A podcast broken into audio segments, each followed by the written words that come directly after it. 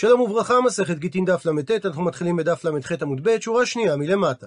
וראשית נזכר בדברי רבא שאמר רב, המקדיש עבדו יצא לחירות. ועל כך שואלת הגמרא, תשמע, בו שמע הוכחה מדברי הברייתא הבאה, המקדיש עבדו עושה העבד מלאכה ואוכל, ואין מעשה ידיו הקדש. והסיבה לדבר, שלא הקדיש האדון אלא דמיו של העבד, והקדיש אותו בסתם, ולא אמר הרי הוא הקדש לדמיו. ובכל זאת, זה כמו כאשר הוא מקדיש קרקע או בהמה טמאה, שהיות שהם לא ראויים למזבח או לבדק הבית, דמיהם קדושים. וזה סותר את מה שאמר רבא בשם רב. הפכנו דף, מתרצת הגמרא, המאני, הברייתא כשיטת מי? כשיטת רבי מאירי, דאמר, אין אדם מוציא דבריו לבטלה. והיות והאדון יודע שאין העבד ראוי לא להקרבה למזבח ולא לבדק הבית, אז בהכרח משמעות דבריו שהוא הקדיש את העבד, שהוא התכוון להקדיש את דמיו, כאילו הוא אמר דמיו עליי. הוא מביא רש"י את המקור לדעתו של רבי מאיר מהברייתא בארכין, שאדם המעריך פחות מבן חודש, רבי מאיר אומר שהוא נותן דמיו. דהיינו, הוא קיבל על עצמו לתת את הערך של תינוק פחות מבן חודש, אבל מהתורה אין ערך לתינוק כזה. ובכל זאת אמר רבי מאיר, שהוא כן נותן להקדש את השווי של התינוק, במידה והיו מוכרים אותו לעבד. מפני שאדם יודע שאין שווי כספי של ערך לפחות מבן חודש, אבל היות שאין אדם מוציא דבריו לבטלה, אז ודאי שהוא התכוון לומר שהוא מקבל על עצמו לשלם להקדש את שווי דמיו של התינוק כפי שהוא נמכר לשם עבד. ואומרת הגמרא, אחי נמי מסתברא. כך גם מסתבר לומר שאכן הברייתא היא בשיטת רבי מאיר, דקתני סיפא שכתוב בסוף הברייתא, וכן הוא שהקדיש עצמו, עושה מלאכתו ואוכל. ואין בכך מעילה, מפני שלא הקדיש אלא דמיו. עד לכאן ציטוט הסיפא של הברייתא ומוכיחה הגמרא. היא אמרת בישלמה, נוח לי אם תאמר שאכן הברייתא בשיטת רבי מאיר היא שפיר. מובנים דברי הברייתא, שבדיוק כמו אדם שהקדיש את עבדו, אין אדם מוציא דבריו לבטלה. והיות שאדם יודע שאין גופו קדוש למזבח או לבדק הבית, אז ודאי שהוא התכוון להתחייב, לתת דמיו להקדש. אלא היא אמרת שהברייתא שיטת רבנני, שסוברים שאדם מקדיש סתם דבר אפילו שאין ראוי לגופו, בהכרח הכוונה שהוא הקדישו לדמיו, אז בישלמה נוח לי להבין כאשר מדובר שהוא הקדיש את עבדו לדמי קאי. לכן ניתן להבין שכאשר הוא הקדיש את עבדו בסתם, הוא התכוון להקדיש את דמי העבד. ומשמעות דבריו, הרי הוא קדוש להימכר. אלא אי הוא לדמי קאי? אבל לגבי הסיפא של הברייתא, האם יש צד לומר שאדם מקדיש את עצמו להימכר, וכי יש דמים לבן חורין? הרי איזה מכירה יש בו, אלא בהכרח שהברייתא היא כשיטת רבי מאיר, ומתוך שרבי מאיר סובר שאין אדם מוציא דבריו לבטלה, אז מובן כאשר הוא אמר הריני הקדש ששמין אותו כעבד, ולא שיימכר בפועל, שהרי אין מכירה לבן חורין, וכך גם לגבי עבד, אין רשות הגזברים עליו, אלא מעות יש להם על הבעלים. ושואלת הגמרא, לימה כתנאי, אולי הדיון האם מקדיש עבדו קדוש או לא קדוש, תלוי במחלוקת התנאים הבאה, שאומרת הברייתא, המקדיש עבדו, לדעת תנא קמא אין מועלים בו, רבן שמעון בן גמליאל חולק ואומר שמועלים בשערו. עד לכאן לשון הברייתא, ואומרת הגמרא, מה אליו באקא מפלגי? האם לא נחלקו התנאים בדבר הבא? דמר סבר, שזה רבן שמעון בן גמליאל, שאכן העבד קדוש, ולכן מועלים בשערו, ומר סבר שזה תנא קמא שהוא לא קדוש, ולכן לא מועלים בו. דוחה הגמרא ותסברה, אתה סובר לומר שזו נקודת המחלוקת? אם כך, היי, אז זה שנאמר בברייתא מועלים בו ואין מועלים בו, זו לא הלשון הנכונה, אלא היי, קדוש ואינו קדוש מבא אלי. הלשון הנכונה הייתה צריכה להיות, האם העבד קדוש או אינו קדוש. אלא בהכרח צריך לומר, דכולי עלמא, גם תנא קמא וגם רבן שמעון בן גמליאל בברייתא סוברים שעבד שבעליו הקדיש אותו, אכן קדוש להימכר לדמיו. והכה, וכאן בברייתא, באקא מפלגי, בדבר הבא הם נחלקו. דמר סבר שזה תנא קמא, שעבדה כמקרקעי דמי, שכתוב בתורה, והתנחלתם אותם לבניכם אחריכם לרשת אחוזה, אז עבד נחשב כמו קרקעות, וכשם שאין מעילה בקרקע שאדם הקדיש, כך אין מעילה בעבד שאדם הקדיש. ומר סבר, שזה רבן שמעון בן גמליאל, שעבד כמטלטלי דמי. הוא נחשב כמו מטלטלים שיש בו מעילה ולא כמו קרקע. מקשה על כך הגמרא, אי הכי, אז אם כך, עד מפלגי בשערו, לפלגו בגופו. אם מדובר במחלוקת מהותית, האם יש מעילה בעבד או אין מעילה בעבד, מדוע הם נחלקו רק לגבי שערו ולא לגבי כל גופו? אלא אומרת הגמרא, דכולי עלמא, גם תנא קמא וגם רבן שמעון בן גמליאל סוברים שעבדה כמקרקעי דמי, הוא נחשב כקרקעות ואין בו מעילה. ואחא, וכאן בברייתא, בשערו עומד להיגזז כמפלגי. יש מחלוקת נקודתית לגבי עבד שעומד להסתפר, האם ניתן להתייחס עליו עדיין כאשר הוא מחובר לעבד, כאילו לא מחובר לו. מר סבר שזה רבן שמעון בן גמליאל, שמועלים בשיער מפני שככזוז דמי. שמתייחסים אליו עכשיו, כאילו כבר לא מחובר לעבד, ועבד הוקש לקרקע הזה כאילו לא מחובר לקרקע, וממילא יש בו מעילה. ומר סבר שזה תנא קמא, שהשיער הזה לאו כגזוז דמי. מפני שכרגע הוא מחובר לעבד, ועבד הוא כמו קרקע, ואין מעילה בקרקעות. ממשיכה הגמרא ושואלת, לימה אני תנאי, אז אולי מחלוקתם של התנאים, תנא קמא ורבן שמעון בן גמליאל, כהני תנאי, כמחלוקת התנאים במשנה הבאה, דתנן, שאומרת המשנה במסכת שבועות, רבי מאיר אומר, יש דברים שהם כקרקע, זאת אומרת הם מחוברים לקרקע בפועל, ואינם נידונים כקרקע, ואין חכמים מודים לו. הוא מבאר את המשנה, כיצד, באיזה מציאות מדובר. עשר גפנים תאונות מסרתי לך, כך טוען התובע. והלה אומר, הנתבע עונה, אינן אלא חמש, רק חמש מסרת לי. רבי מאיר מחייב את הנתבע בשבועה. כי הוא טוען שלמרות שהגפנים הללו מחוברים לקרקע, הם לא נידונים כקרקע, כי אם הם היו נדונים כקרקע, הרי הדין שאין נשבעים על הקרקעות. וחכמים לעומת זאת אומרים, כל המחובר לקרקע הרי הוא כקרקע. ואמר על כך רבי יוסי ברבי חנינא, ענבים העומדות להיבצר איכא בניו. זה עד מקרה עליו דיברו רבי מאיר וחכמים. ורבי מאיר סבר שענבים העומדות להיבצר כבצורות דמיין, אני מתייחס אליהם כאילו הם כבר נבצרו מהגפן, וממילא הם לא מחוברות לקרקע. ורבנן לעומת זאת סברי, לאו כבצורות דמיין. אני מתייחס אליהם במצב הנוכחי בו הן מחוברות לגפן. אז אולי נאמר שרבן שמעון בן גמליאל אמר ששיער העומד להיגזז כגזוז דמי ויש בו מעילה, הוא סבר כרבי מאיר שענבים העומדות להיווצר כבצורות דמיין, ותנא קמא סבר כרבנן. דוחה הגמרא, אפילו תימא רבי מאיר. ניתן אפילו לומר שרבי מאיר יסכים שלא מועלים בשיער העומד להיגזז, מפני שעד כאן לא קמה רבי מאיר הטעם. הסיבה שאמר רבי מאיר לגבי הגפנים העומדות להיבצר, שהן נחשבות כבצורות, זה דווקא אלא בענבים דקמא דקיימין מכחשכחישי, שהיות והגיע זמנם להיווצר, כמה שהם יישארו קיימים על הגפן, הם מתקלקלים, ולכן ברור שהם עומדות להיווצר. אבל אחא, מה שאין כן לגבי השיער של העבד, כמה דקה ישבוכי משבח. כל כמה שהשיער נשאר מחובר לראש העבד, הוא לא מתקלקל, אלא מוסיף להשביח, ולכן אולי בזה יודע רבי מאיר, ששיער העומד להיגזז לאו ככזוז דמי, שעדיין הוא צריך לחיבורו לראש העבד. הוא מספר את הגמרא, כי סלי, כאשר עלה רב חייא בר יוסף מבבל לארץ ישראל, אמר להי שמעתא דרב, הוא אמר את דברי רב לגבי המפקיר עבדו שיצא לחירות, קמי לפני דרבי יוחנן. אמר לרבי יוחנן, אמר רב אחי? כך אמר רב? והבינה הגמרא מתמיהתו של רבי יוחנן שהוא לא הסכים לדברי רב. ומקשה על כך הגמרא, והוא, האם רבי יוחנן לא אמר אחי? האם הוא לא אמר כך? ואמרו לה, אמר רבי יוחנן, שהמפקיר עבדו יצא לחירות וצריך גט שחרור. אז מדוע הוא תמה על דברי רב? מתרצת הגמרא, הכי כאמר לי, כך צריך להסביר את תמיהתו של רבי יוחנן, אמר רב כבתי, שהוא לא תמה על עיקר הדין, אלא התפלא על כך שרב והוא אמרו את אותו הדין.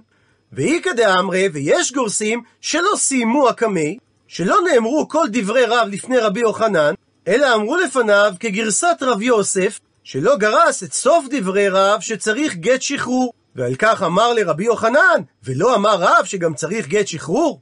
ורבי יוחנן לטעמי, לשיטתו, דאמר הוא לאמר רבי יוחנן, המפקיר עבדו יצא לחירות וצריך גט שחרור.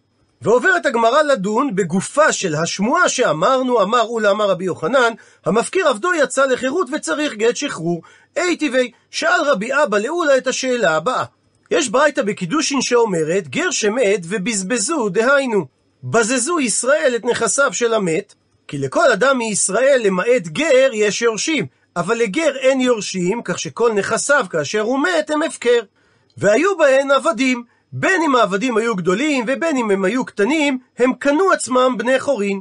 הוא מסביר רש"י, מפני שהעבדים קודמים לכל אדם להחזיק בעצמן מן ההפקר, אבא שאול לעומת זאת חולק ואומר שרק העבדים הגדולים קנו עצמם בני חורין, אבל העבדים הקטנים הרי אין להם יד לזכות בעצמן, ולכן כל המחזיק בהן זכה בהן. עד לכאן דברי הברייתא, ושאל רבי אבא, וכי מי כתב גט שחרור לאלו? שהרי מתו הבעלים, ומדוע עברה הברייתא שבן לתנא קמא, בן לאבא שאול, העבדים הגדולים קנו עצמם להתירן בישראלית? וזה סותר את דברי רבי יוחנן שאמר, המפקיר עבדו, אמנם העבד יצא לחירות, אבל עדיין הוא צריך גט שחרור. מפני שבעבד כנעני יש גם צד ממון וגם צד איסור, ואפילו אם האדון שחרר את צד הממון של העבד, הוא עדיין צריך לשחרר את צד האיסור שבו. ורק על ידי כך הוא יהיה מותר להתחתן עם בת ישראל. הייתי והקשה רבי אבא לאולה את השאלה הבאה, יש ברייתא במסכת קידושין שאומרת, גר שמת ואין לו יורשים וכל נכסיו הפקר. ובזבזו, דהיינו בזזו ישראל את נכסיו, והיו בהן באותם נכסים עבדים כנעניים, בין אם הם היו גדולים ובין אם הם היו קטנים, קנו עצמן בני חורין. מפני שהם קודמים לכל אדם להחזיק בעצמן, דהיינו לזכות בעצמם מההפקר. אבא שאול לעומת זאת חולק ואומר שהעבדים הגדולים אכן קנו עצמם בני חורין, אבל העבדים הקטנים אין להם יד לזכות בעצמן, ולכן כל המחזיק בהן זכה בהן. עד לכאן דברי הברייתא, ושואל רבי אבא, וכי מי כתב גט שחרור לאלו? הרי לפי רבי יוחנן, כיוון שמתו הבעלים, צד הממון אכן הופקר, אבל עדיין קיים צד איסור בעבדים, ולמה אמרה ברייתא שהם קנו עצמם להתירם בישראלית? אמר אולה, דמי היימי דרבנן כדלא גמרי אינשי שמעתה. על פי שאלתו של רבי אבא נראה כאילו מעולם לא למד. כי היה פשוט לאולה שלא ניתן לדמות מיתת גר למקרה של אדם שמפקיר את עבדו. הוא מבאר את הגמרא וטעם המים, מדוע אין לדמות בין שני המקרים? עונה על כך אמר רב נחמן שכסבר אולה עבדו דגר כאשתו. אין ההפקר של העבד בעקבות מיתת אדונו הגר דומה להפקר העבד מחיים, מפני שצד האיסור של העבד נלמד בגזרה שווה מצד האיסור של האישה, שבאשת איש נאמר וכתב לה ספר כריתות, ובשפחה כנענית נאמר, או חופשה לא ניתן לה. ולכן כאשר האדון חי, אין לעבד תקנה בלא גט, בדיוק כמו שלאישה אין תקנה בלא גט. אבל כאשר מדובר על הפקר העבד לאחר מיתת האדון, אז כשם שמה אשתו משתלחה בלא גט, אף עבדיו משתלחים בלא גט. מקשה על כך הגמרא, אי הכי אז אם כך, אפילו ישראל נמי. אולי גם כאשר ישראל מת, לא יזכו בניו בעבדים הכנעניים שהיו לו, שהרי העבדים הם כמו אשתו של הנפטר, והם יוצאים מרשות האדון בלא גט. עונה על כך הגמרא, לכן אמר קרא, כתוב בפסוק, והתנחלתם אותם לבניכם אחריכם לרשת אחוזה. שלעניין ירושת העבדים, לא השוותה התורה את העבדים לאישה. ממשיכה הגמרא ומקשה, יהי אחי, אז אם כך, המפקיר עבדו ומת, נמי. גם במקרה שאדון הפקיר את עבדו, ואז הוא לא עובר כנחלה לבניו, ולאחר כך מת האדון, לא יצטרך העבד גט שחרור כדי להפקיע את איסורו. שהרי צד האיסור פוקע כיוון שהאדון מת, ובניו של האדון לא זכו בעבד מעולם. אבל אם כך, אה, למה אמר המימר שהמפקיר עבדו ומת, אותו העבד אין לו תקנה? כפי שתפרש הגמרא בהמשך, שכיוון שהפקירו האדון, פקע צד הממון מהעבד, אבל צד האיסור עדיין קיים. וכאשר מת האדון, הוא לא הוריש את העבד לבניו, ולכן אמר מימר שאין לעבד מי שיתירנו בגט שיוכל להתחתן עם ישראלית. מסיקה הגמרא, אכן דהמימר קשיא. דברי המימר נשארים בקושייה. ולעניין פסיקת הלכה, אמר רבי יעקב בר אידי, אמר רבי יהושע בן לוי, הלכה כאבא שאול, שגר שמת ואין לו יורשים, העבדים הגדולים קנו עצמם בני חורין, אבל העבדים הקטנים, כל המחזיק בהן זכה בהן. אמר לי, שאל רב זרע לרבי יעקב בר אידי, הפכנו דף, האם את ההלכה בפירוש שמי הלך מרבי יהושע בן לוי, או מכלל השמי הלך? או שהסקת את הדברים מדבר אחר שאמר רבי יהושע בן לוי? שואל אותו רבי יעקב ברידי, מהי כללה? מאיזה כלל אתה חושב שהיה לי ללמוד שרבי יהושע בן לוי פסק כאבא שאול? עונה לו רב זרע, מזה דאמר רבי יהושע בן לוי, שאמרו לפני רבי, אדם אמר, נתייאשתי, שזה לשון הפקר, מפלוני עבדי. מהו דינו של העבד? ואמר להם רבי, אומר אני, שלעבד הזה אין לו תקנה, אלא בשטר. שהוא תקוע במצב הנוכחי, הוא לא יכול להתחתן לא עם בת ישראל ולא עם שפחה, שהרי הוא משוחרר קצת ולא לגמרי. כי על ידי האמירה של נתייאשתי, הפקיר האדון את צד הממון, אבל לא את צד האיסור, ולכן צריך לתת לו האדון שטר שחרור, כדי שהוא יהיה מותר בישראלית. ואמר על כך רבי יוחנן, מה הייתה עמא דרבי? גמר למד גזירה שווה, לה לה מאישה. מה אישה בשטר היא משתחררת מהבעל? אף עבד נמי, גם הוא משתחרר בשטר. וכדייקת מינה, ואומר רב זרע, אולי אתה דייקת מהדברים באופן הבא, כאישה. מה אישה איסורה ולא ממונה, אף עבד נמי איסורה ולא ממונה.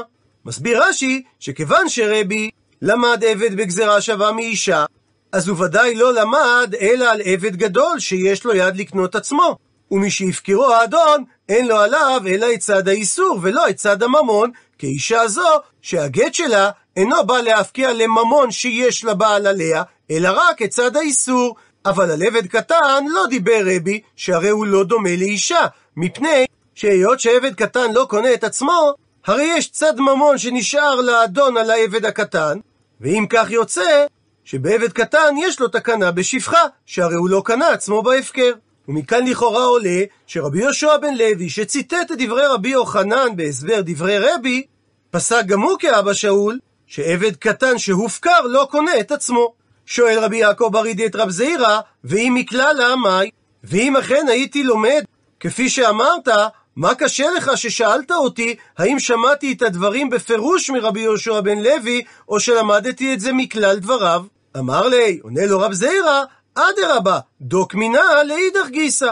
כי אם הסקת את זה מכלל דבריו של רבי יהושע בן לוי, ניתן היה לדייק בדיוק להפך. כי ניתן לומר שהדמיון בין העבד לאישה הוא לא לגבי צד האיסור, אלא לגבי זה שמה אישה מדובר בין גדולה בין קטנה, שהבעל מתיר אותה בגט, אף עבד נמי, גם לגבי עבד שמפקיר האדון, אמר רבי את הדין בדומה לאישה, בין אם מדובר על עבד גדול, בין אם מדובר על עבד קטן, אין לו תקנה אלא בשטר.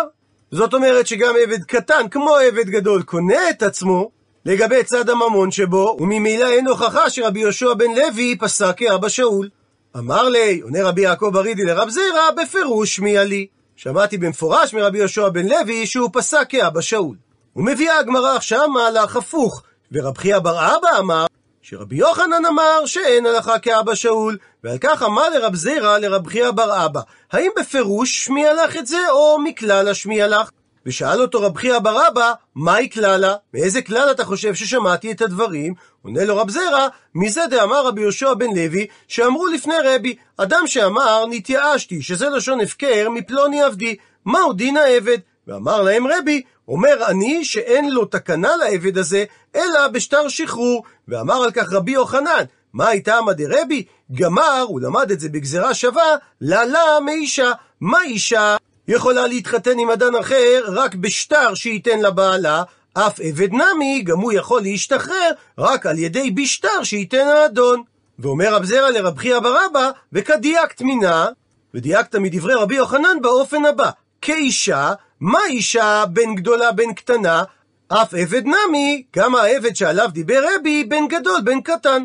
שאין לו תקנה אלא בשטר שחרור, מה שאומר שרבי יוחנן לא פסק כאבא שאול, שאמר שעבד קטן לא יכול לקנות את עצמו.